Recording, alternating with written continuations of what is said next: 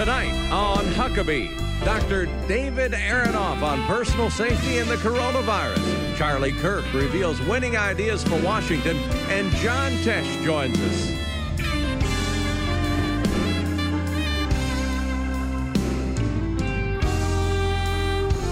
And now, here's Mike Huckabee. Well, welcome to our very unique show. Now, tonight, our show won't be like any we have ever done. But then across America, we are all doing things in ways we've never done. I'm doing my part of the show remotely because travel to our Nashville theater has become difficult at best, and with government at all levels urging us to stay where we are, we want to model the best practices to keep the horrific coronavirus pandemic from getting even worse. Now, on tonight's show, we're going to be giving some vital information about coping with the impact of being quarantined, including some creative and safe ways to cook good meals and even some entertaining comedy because, quite frankly, we need to laugh in the midst of all of the gloom and doom that we hear and we find ourselves living these days. I take this pandemic seriously, and you should as well. But statistically, your risk of getting the virus is still remote, and the risk of dying from it is minimal.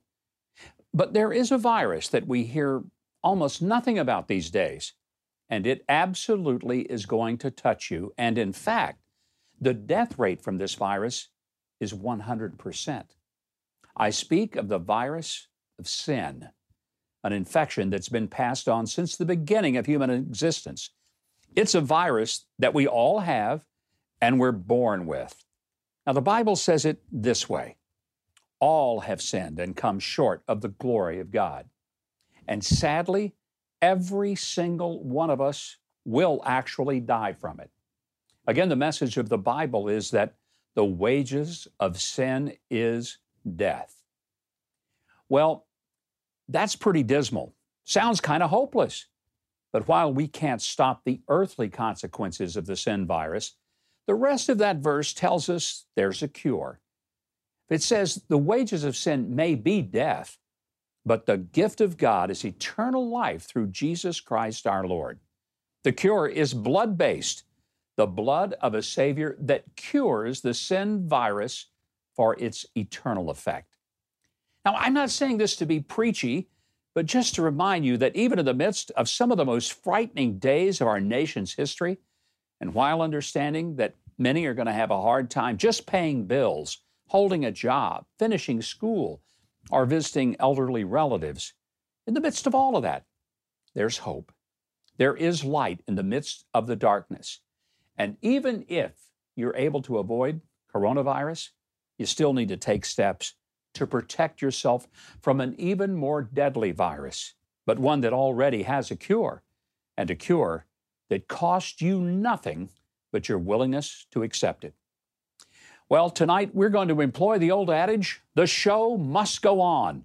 And so we're taking some extraordinary steps to bring you the Huckabee Show in a very unique way.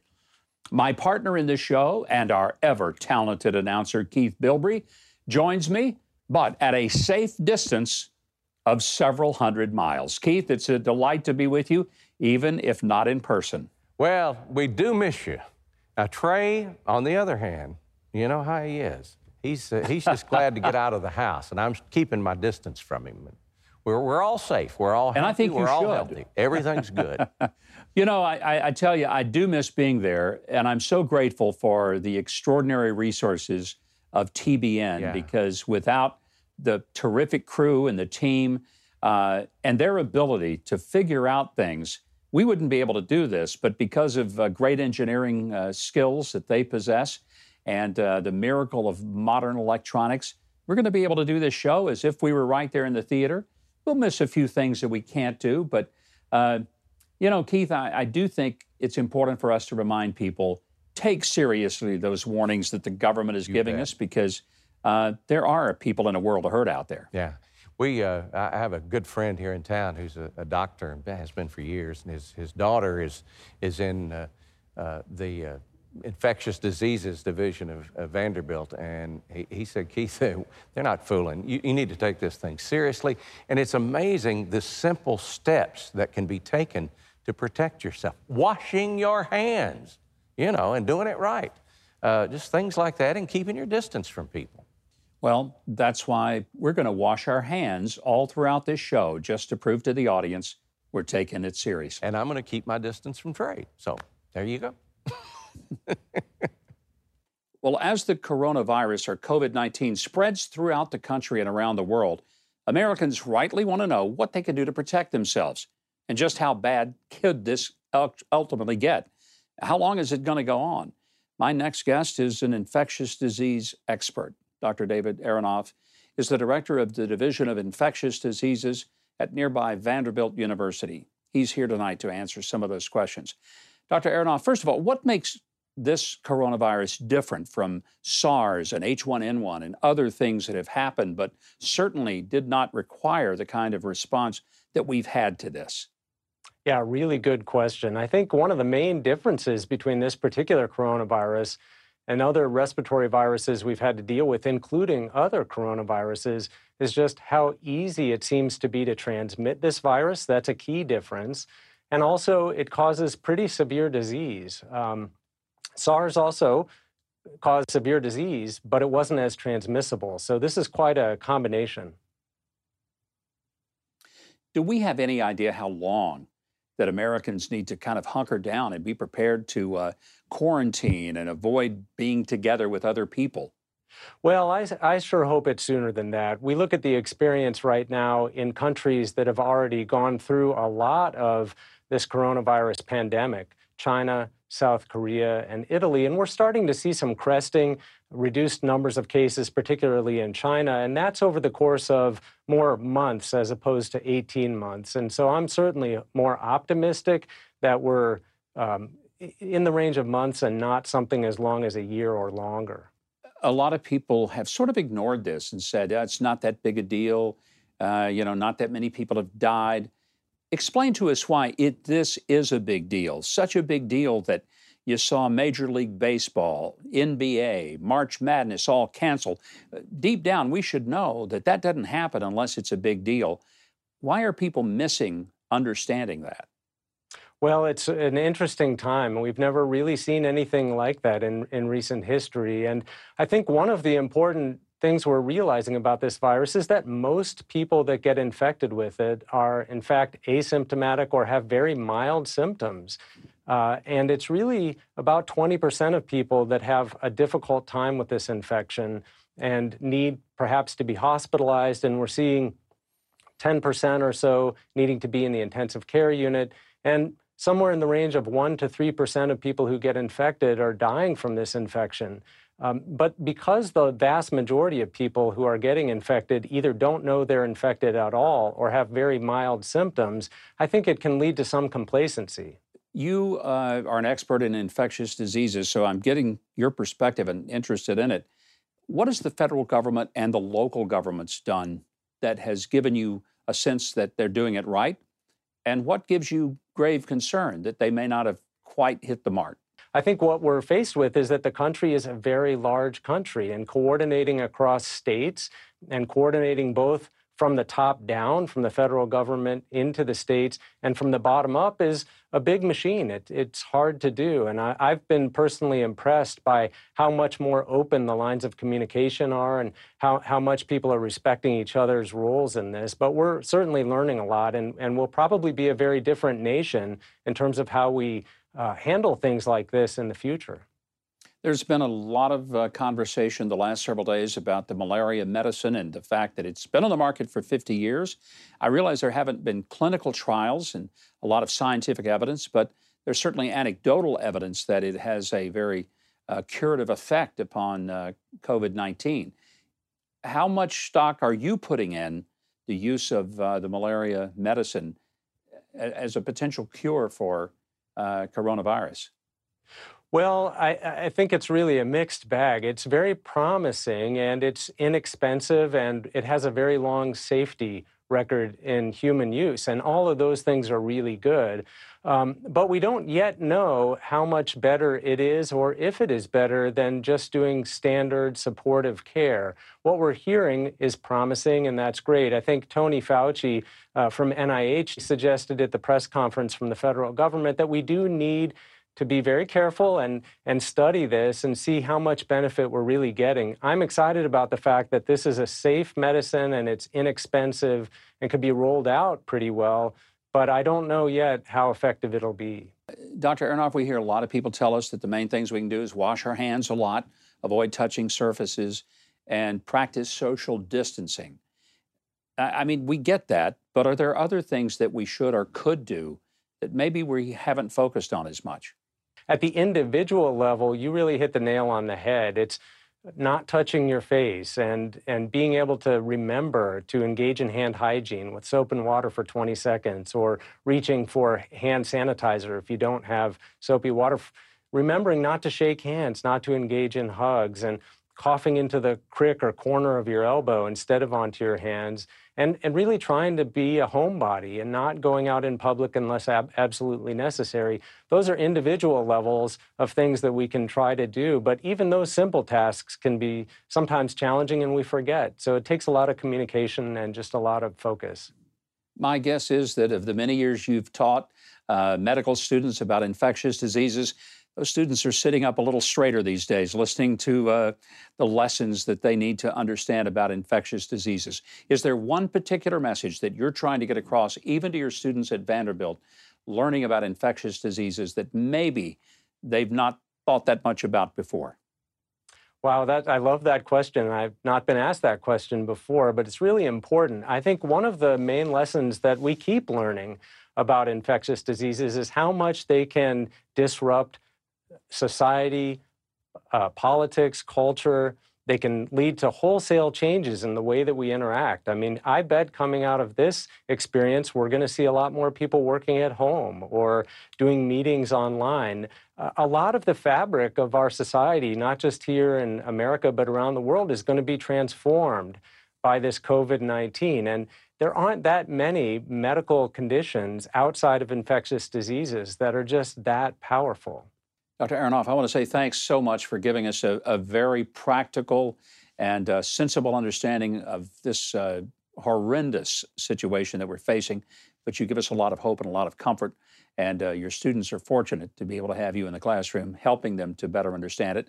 And we're grateful to have you help us better understand it. We hope to see you soon. Thank you, sir. Thank you so much.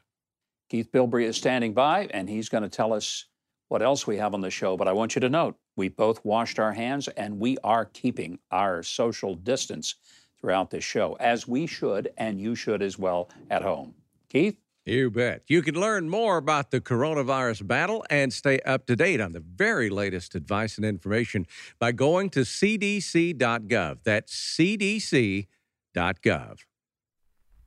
Coming up, conservative influencer Charlie Kirk and celebrity chef Whitney Miller. Later, television and radio veteran John Tesh joins us. All that and more coming up on Huckabee.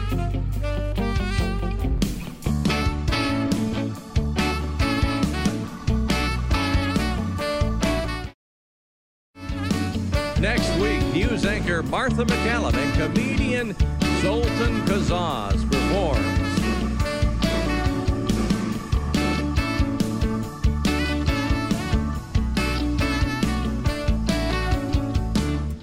And welcome back. As the Chinese coronavirus pandemic continues, are some of the people on the left taking advantage of it all to push their partisan agenda? And are we seeing President Trump's whole America First platform validated in real time as the crisis plays out? Joining us now is the founder of Turning Point USA and author of the brand new best-selling book, The MAGA Doctrine, the only ideas that will win the future. Joining us is Charlie Kirk. Charlie, great to have you here. Let's just start out right off the bat. It does seem that the president was right all along. By dependence upon China and selling our soul to them, we ended up putting ourselves in a very vulnerable position for things like this coronavirus.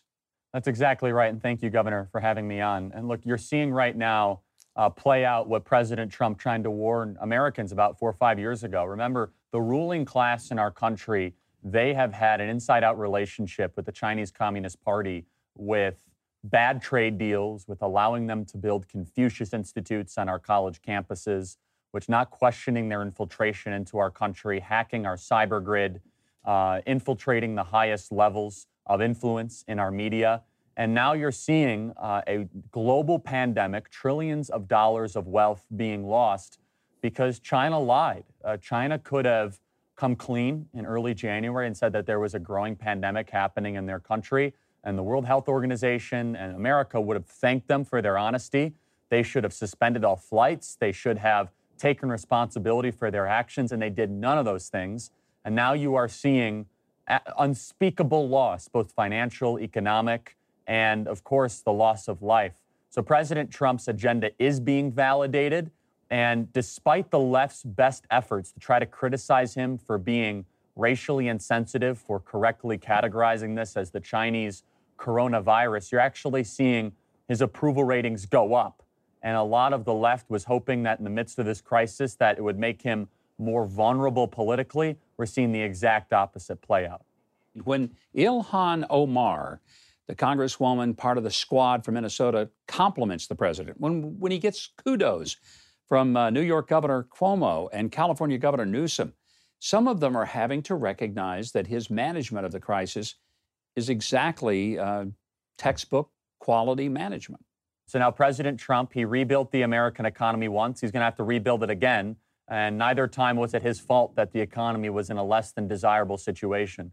You're seeing Cuomo and Governor Newsom, two radical left-wing Democrat governors from New York and California, even compliment the president's decision-making and problem-solving here, whether it be cutting the red tape in the FDA or repositioning the USNS Mercy to New York City to allow a floating hospital to be created, or getting people the help that they need in this time of crisis. So the president, I think this is going to be the president's finest hour. And again, I think we as Americans need to unify and get behind the guidelines that the administration are issuing so that we can defeat this virus once and for all. But it appears that a lot of the people on the younger end of the population spectrum tend to see this as no big deal. Many of them going on and partying hard on spring break, continuing their activities, almost feeling inconvenienced that they couldn't go to their bars and have a good time. What are they missing? Two thoughts on this. Number one, they don't believe the media because the media said it was going to be the end of the world around every single corner. Trump got elected, the world was going to end. Trump decided to take out Qasem Soleimani. We're going to go to war with Iran. The Trump tax cut, Brett Kavanaugh. It's the boy who cried wolf. And eventually, the young people don't trust that. Number two, the pundits and politicians and prognosticators that have tried to invalidate this president for the last 3 or 4 years, saying that he's not duly elected, don't listen to him. All young people have been told to distrust him. The third thing is this, is that young people should know better despite those things. It's incredibly narcissistic and outrageous to go to the beach and continue to party when the country is going through this sort of virus fight. And we at Turning Point USA are trying to practice what we preach. We're giving people the option to work from home. Unfortunately, our entire campus schedule has been completely and totally shut down. But we're doing what we can. And for students out there, and especially for parents, I find no such humor in trying to defy these guidelines. And for young people who think they're invincible, just go read what's happening in France and Italy and Belgium, where some of the most intensive cases are actually people in their 20s and 30s. Young people might think they're invincible, and as someone who runs an organization that's on 2,000 high school and college campuses, pushing back very aggressively for students that think they're above this and totally invincible. Charlie, you've got a best-selling book that's on fire right now, maybe more than ever because of the timeliness of it, your book, The MAGA Doctrine. What is the MAGA Doctrine? How does that play out in real time, both through this crisis as well as through an election year? I wrote The MAGA Doctrine to try to articulate the Trump philosophy because I was tired of left-wing pundits and prognosticators telling us what the president believed. And part of the MAGA Doctrine was being skeptical of our relationship with China and stronger immigration. There's that old expression, Governor, there's no atheists in foxholes. And I've added now, there's no globalists in pandemics. You're seeing Justin Trudeau, you're seeing the EU shut off their borders to travel. And all of a sudden, it seems like the entire world is taking a page from the MAGA Doctrine that strong borders and stricter immigration is actually something that might help your people and actually might help your citizenry. There's so much negative and so much carnage that has come out of this virus. But one thing that I hope that we can learn is that China is not our friend, that China is our greatest enemy, that they should be held responsible for this. President Donald Trump said it from his first speech coming down that escalator. And if you actually go back to his early 1980s interview with Oprah Winfrey, President Donald Trump, then businessman Donald Trump, said China is ripping us off. They are laughing at us, and we have to do something about it. And now it's all coming to play. I write about it in The MAGA Doctrine through a 30, 40-year analysis of the philosophy of Donald Trump. And he's going to protect America from this silent killer. And we are going to be stronger than ever before, thanks to the MAGA Doctrine and President Trump's leadership. Charlie Kirk, thank you. It's always a pleasure to have you. And I'm going to ask Keith Bilber to tell everybody how they can get this book, which they will want to get, The MAGA Doctrine. Keith, take it away.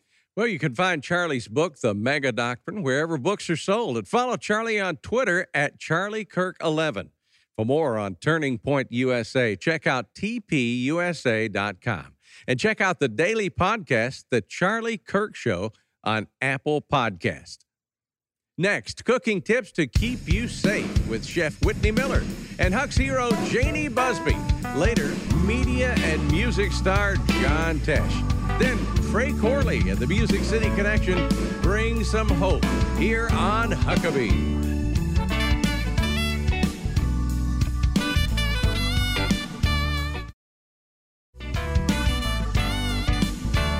Go to MikeHuckabee.com and sign up for his free newsletter and follow at GovMikeHuckabee on Twitter.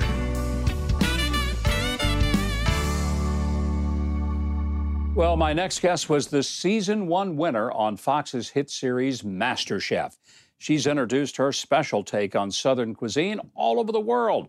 Her latest cookbook is Whitney Miller's New Southern Table, here to show us how to make food safe, as well as restaurant delicious at home, is Whitney Miller. Whitney, I only wish that I were there in person because I know that the team is going to be able to sample some of the stuff that you're cooking, and I'm not going to be able to do it. I know, Governor, I'm missing you so much, but you'll have to do like that smell-o-vision, and this mac and cheese is really just going to come through with that. Oh, you're going to want it. You had me at mac and cheese, Whitney. Tell us what you're making for us today. Okay, so I'm a Southern girl. I originate from Mississippi and now live just outside of Nashville. But mac and cheese is something that just everyone loves. And right now, I think more than ever, everyone wants something comforting that really just plays to your emotions. And during this time, I go for those kind of comfort foods. Ooh, sounds delicious. I'm ready. Okay, for food safety, everybody should have some hand sanitizer, or you can wash your hands. So I'm going to do that right now. And then I also have some gloves. So one thing that I think everyone should consider is if you are doing takeout, which a lot of these restaurants are offering right now, more than ever, you should feel confident that they are taking every step they can to make sure that the food that they're giving to you is made with care. They're using the best food safety measures. I work with the restaurant to be able to make my cookies. I use their kitchen, and I promise you, they are the cleanest they have ever been. So you should feel really good about getting your food and support these small restaurants, these small businesses that need you right now. So I have my gloves on. I have preheated a pot, and it's over just like a medium heat. And you want 2 tablespoons of butter. And then always a good way to go. So I have 2 cloves of garlic that I'm just going to add in. And garlic just really perfumes and makes a dish really delicious. I wish you were here to smell it. And then I just want to give it a little bit of a stir. So to make a white sauce, or to make any kind of sauce, you really need to build like a roux. So this is a blonde roux. So now I have 3 tablespoons of flour that I'm gonna add. And you always want it to cook just for a minute, or you're gonna taste this just like raw flour, and you don't want that. So I have 2 cups of milk, and you just wanna use whole milk. And right now, you know, if you just so happen not to be able to find whole milk, because really it's whatever you can find at the moment. You can always use like a powdered milk, or you can use an evaporated milk. Really just anything right now that you can. Okay. I like to kind of gradually add it. That way it doesn't take as long to thicken. Now, Governor, are you familiar with, being that you know Southern food, pimento cheese? Yes. Okay. Oh, good. Yeah. Never go wrong with that. It is the key for making an incredible mac and cheese, because what you want is a luscious, creamy, gooey. Now, if you just use straight up cheese, I feel like what you're missing is that gooey factor, because the cheese will just seize up and you won't have that good, delicious cheesiness. So this does have a little bit of cream cheese, and that is the key to making it nice and creamy and gooey. So I'm gonna add this pimento mac and cheese. I like that. I mean, pimento cheese to make the mac and cheese. And the recipe is in my cookbook, New Southern Table, which is where this whole recipe is found as well. Yeah, most of these recipes that you've got in your book, these are things people can do at home. They don't have to be a master chef like you do, which I think is what a lot of people are looking for when they get a book like that, is this something I can do? Not something that, you know, Whitney Miller can do, because she's a master chef. I'm not. Exactly. So when I wrote this cookbook, as well as my first cookbook, Modern Hospitality, I wrote it with people in mind. So I, myself love to cook, and I didn't want to go through a whole list in a recipe and see, like, I can't even find half these ingredients. And I'm from a small town in Mississippi, so my goal was, if I couldn't find it in my small town grocery store, I wasn't putting it in my cookbook. That is a great idea. The cheese is just starting to melt, so if you have any questions during this process? What are some foods they ought to have stockpiled? Maybe they don't have time to go get it now, or the store is out, but what things should people have in their homes in case we ever have another something like this where people are quarantined? So I actually have a section in my cookbook for pantry staples. So in times like these, I'm seeing that people think they know what they should be getting. So they're getting potatoes, they're getting your rice and your pasta, your beans, the canned goods aisle is completely gone, frozen vegetables. So there's so many things that you can do in a crock pot. Red beans and rice is a good, like, Southern dish. You know, it's still cold in some areas of the country, so a good chili. It's so easy to do a soup. I mean, you could put a main meat, so whether you have beef or chicken, add in your beans in there, some frozen vegetables. Soups are really the easiest thing, I feel like, to do, like, everything but the kitchen sink in a soup. So start there. And then check out my cookbook, because I have those pantry staples in there that really make it easy to know what you should be buying. And then baking. Baking's so easy. I mean, making pancakes. You could get easily a pancake mix. If you have children like me who are always trying to find ways to add vegetables in there, grab some sweet potatoes, cook it down, puree it, and add that, and then you have sweet potato pancakes, and you can feel good about giving your kids pancakes. And you've got also Whitney's Cookies, which is a whole new brand for you, I think, right? I do. So I just started a cookie company not too long ago, Whitney's Cookies. I ship nationwide. And my whole goal with that, and while we're talking about that, I'm going to add my Rotel tomatoes that add a little kick to this dish, and the crawfish. And then this sauce is ready to go. So Whitney's Cookies I started because I want to bring people joy through food. And during this time, especially, I feel like people need some joy. They need some comfort food. And you don't even have to make it. You just contact me through Whitney's Cookies on Facebook or Instagram. You can order it. If you have a loved one that you just are missing so much, you just want to bring them joy right now, I can add a personal message to your cookie box. I have all kinds of delicious flavors, but check it out. These are some of them right here. Well, Whitney, thank you. I know we're out of time, so make sure that Keith and Trey don't get to eat any of the mac and cheese made out of pimento. And for sure, hold the cookies back, so when I'm back in Nashville, I'll take care of the cookies for you. I will. But thanks for being with us. What a delight to have you. I'm dishing up some right now. You can see it's cheesy, ooey gooey, and you know what? I'll take a quick bite for you. You go ahead and take some, put some away in the freezer for me. I'll get it when I get back. thank you so much for being there. And I would say Keith could come get some, but he's got to tell everybody where they can get those recipes and your great book. Well, if you want to find out more of Whitney's great recipes to help you create restaurant-quality meals at home and for great cookbooks like the newest, Whitney Miller's New Southern Table, go to whitneymiller.com and follow her cookie company on Instagram at Whitney's Cookies.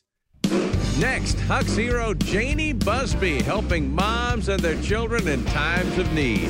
And John Tesh joins us later, an inspirational music performance right here on Huckabee.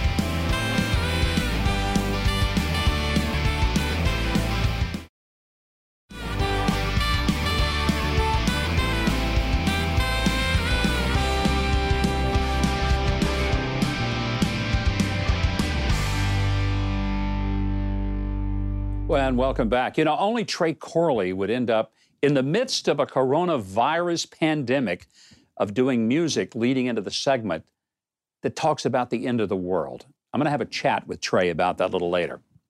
Well, you may think of diapers as a necessity, but even those become a luxury to those in poverty. Tonight's Huck's Hero began her organization Mother to Mother to provide low-income mothers the necessities that they need to improve the life of a child.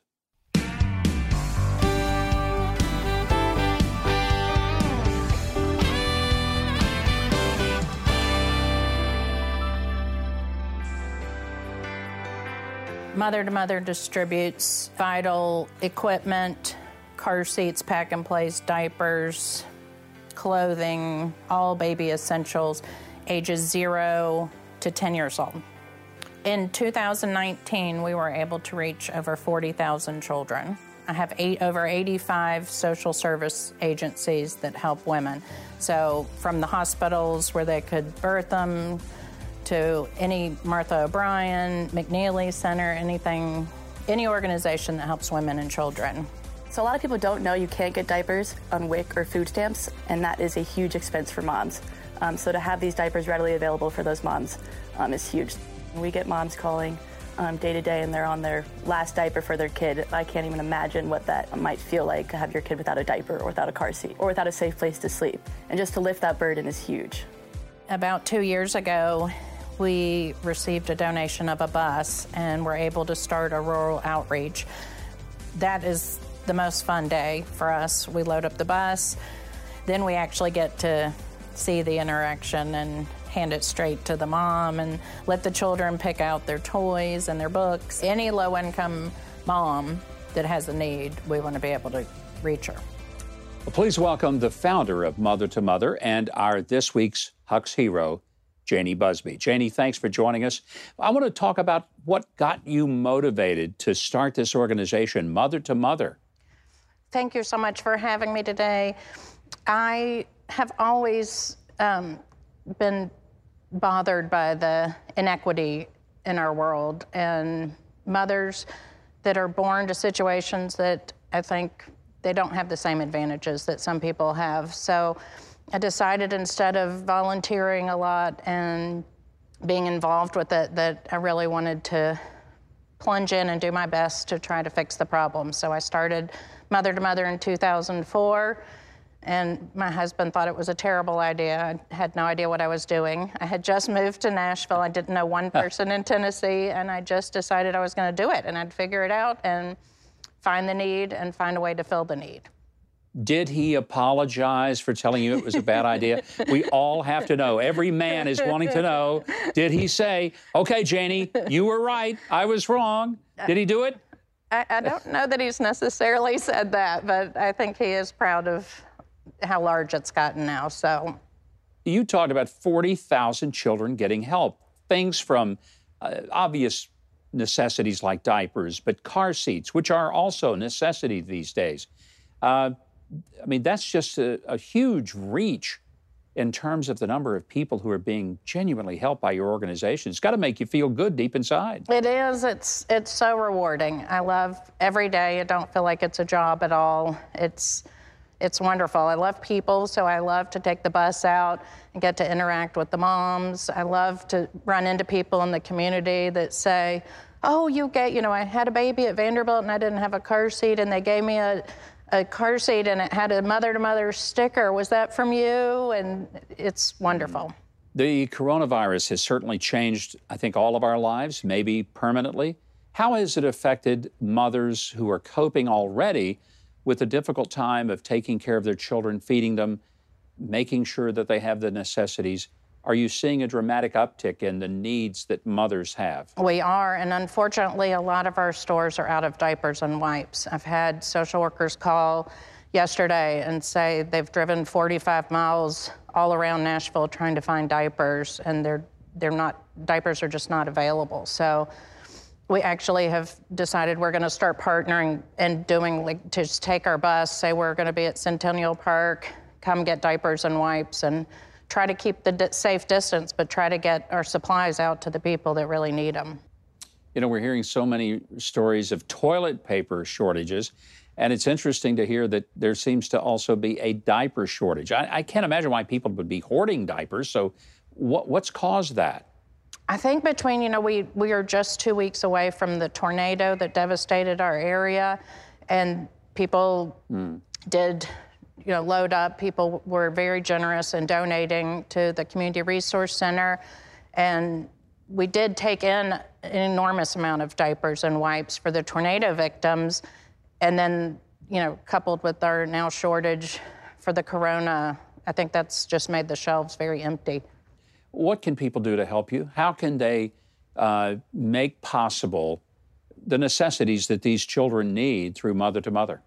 Well, the first thing we need is just go to our website, and on our website, when you click under donate, the whole tab has, you know, supply a week of diapers, supply a month of diapers, supply a car seat, a pack and play, all those items. So anything that they could do, they can go on our Amazon wish list and ship it straight to our warehouse. Well, I hope they will do that. Janie, you deserve to be named the Huck's Hero this week for all that you're doing for so many moms and for young children out there. Thank you very much.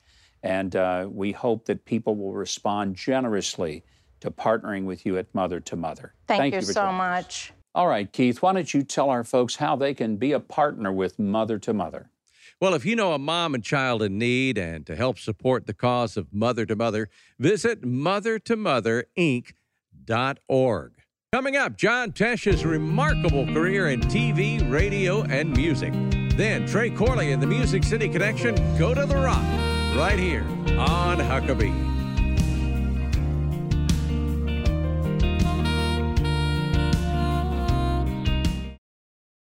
Welcome back.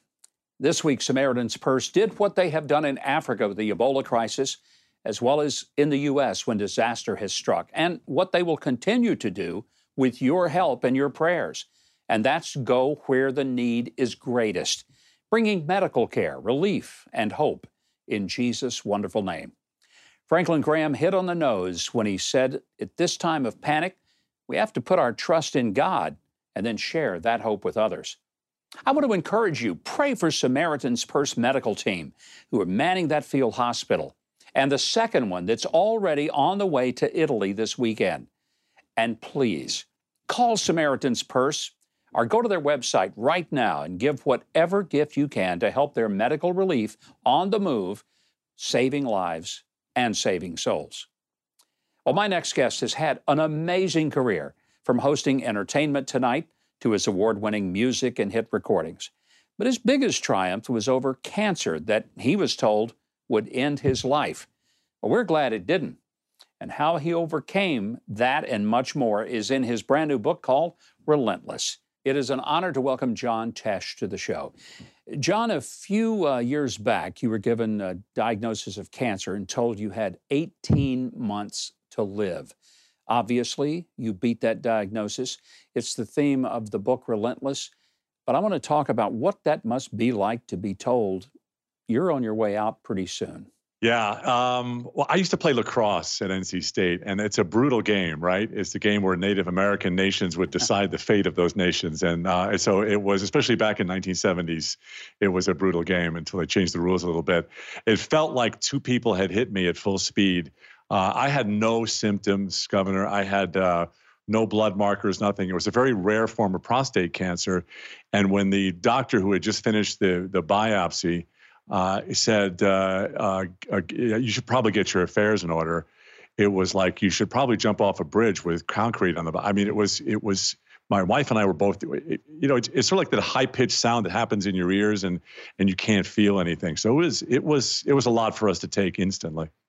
What was your process in dealing with this? I mean, your career is at a peak. You're relentless in your pursuits of excellence and all that you do. Now it's a relentless pursuit to try to beat this disease. What steps did you initially take to say, here's what I'm going to do to manage this? Yeah, and a lot of this is it's the process that you can that is in the book, and it's the reason I wrote the book. Is I went through that. If I hadn't had faith for the doctors, and these were the guys at MD Anderson and Johns Hopkins and Northwestern, I'd be dead right now. And I had faith for the surgery, I had faith for the chemo, and it was an enormous amount of suffering. And then you enter guilt, because you're going to get your chemo and you got 2 lines in your right arm, and then their little 8-year-old shows up with 7 lines in their arm. You're like, okay, so I can't feel sorry for myself. But what happened was the cancer was relentless, and it kept coming back, and over a 3-year period. But during that period of time, we were actually, somebody had handed us a CD of a guy that you know very well. His name is Andrew Womack, and he runs Karis Bible School. And so the teaching was about, the title was A Better Way to Pray. And the teaching was almost exclusively on Mark 11:23, which, and I'll explain this why, but our whole family has this, tattooed on our bodies. And the scripture says, whoever says to this, Jesus talking, whoever says to this mountain, be removed and be cast into the sea, and does not doubt in his heart, but believes that what he says will be done, shall have what he says. And I grew up in the Methodist Church, and I had seen that scripture, but I never saw it in relation into spiritual healing. And all of a sudden, here I am learning. I'm just devouring all of this, what's known as divine healing. I'm devouring all these teachings from Andrew Womack and also a guy named Curry Blake in Dallas. And I'm realizing that when Jesus went to the cross, he not only took our sins, but he took our griefs and sorrows, meaning our sicknesses. And I go, wait a second, God wants me well. And Isaiah 53, by his stripes you are healed. And then, Proverbs 18:21, death and life are in the power of the tongue. And so we started meditating and studying on all of these scriptures. And then a lymph node lit up again. And it was time to go back to another hospital. And I said, listen, we need to radiate your pelvis with 57 treatments, in 3D fashion to make sure that we got it all. And it was almost like, if you ever see the movie, The 300, it was like when Leonidas looks back at his queen and they're trying to make a decision on whether to say yes to the Persian God king. And there's an eyebrow raised and they both decide, no, we're not doing this. That was what Connie and my wife, Connie Selig, we had that revelation. It was like, we're done. And at that moment, and I know it sounds crazy, but at that moment, I was supernaturally healed of not only cancer, but also arthritis that I had in my ankle from years of playing ball. And so it was that scripture, and now there's more of them, of course, but it was Mark 11:23 that was able to get the job done. That is a powerful testimony. I am well aware of Andrew Womack, who is a great Bible teacher. He's just a simple guy that reads it out there and teaches it in a powerful way. I've been to his campus, which is amazing in itself. But what a great testimony just to the power of God's word and to the power of God in a person's life who says, I'm going to put my faith in the Lord. I can't tell you how refreshing that's going to be to a lot of people in our audience who are going through their own challenges. And I think that's going to be something that will help them as they read your book, John, is that you, with a great deal of transparency, talk about your journey, not from, hey, I'm a celebrity and it worked beautifully for me, everything was great and I never had a problem, but you really take people through the fact that being a celebrity doesn't just exempt you from having to go through that painful process and ultimately surrender to the grace of God. Yeah, I mean, you said it well. And I have the obligation of the cure now. You know, it says in Mark 16 that these signs shall follow those who believe. They, among other things, they will lay hands on the sick and they will recover. I mean, I think a lot of us think that the gifts and signs and wonders. It's taught in many churches that they expired when the disciples, passed on, but that's really not what the Bible says. And when I got that revelation, I realized I really need to share this with people. And I said to my publisher, about a week ago, I said, "Oh, what a great time to release a book right in the middle of the coronavirus." And my friend Matt Baher said, for a book like this, where you went through an enormous amount of suffering and challenges in your life, and there's a process that you use to get on the other side of it. Maybe it's the perfect book. I think it is, and the great thing about getting a book, a lot of people have time on their hands. They can order it, have it shipped to their door, get it on Kindle. I'm going to let Keith tell everybody how they can get the book by John Tesh called Relentless. Keith, it's all yours. Relentless, Unleashing a Life of Purpose, Grit, and Faith is available on Amazon and all major bookstores. You can also find it, plus John's music, social media sites, and more at teshmusic.com. Find all sorts of helpful life tips from the radio show Intelligence for Your Life at tesh.com.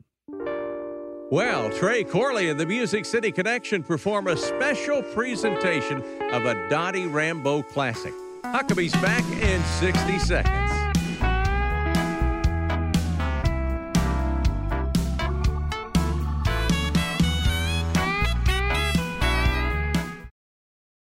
The late, great Grammy Award-winning singer and songwriter Dottie Rambo was known for her music that was anchored in hope and faith. Today, as our world is in the midst of uncertainty, these lyrics from Dottie give us hope. When the earth all around me is sinking sand, on Christ, the solid rock I stand. When I need a shelter, when I need a friend, I go to the rock. Here's Trey Corley and the Music City Connection featuring vocalist Angela Prim.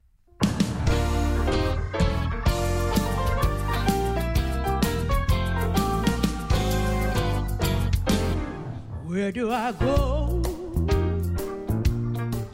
when there's nobody else to turn to? And who do I talk to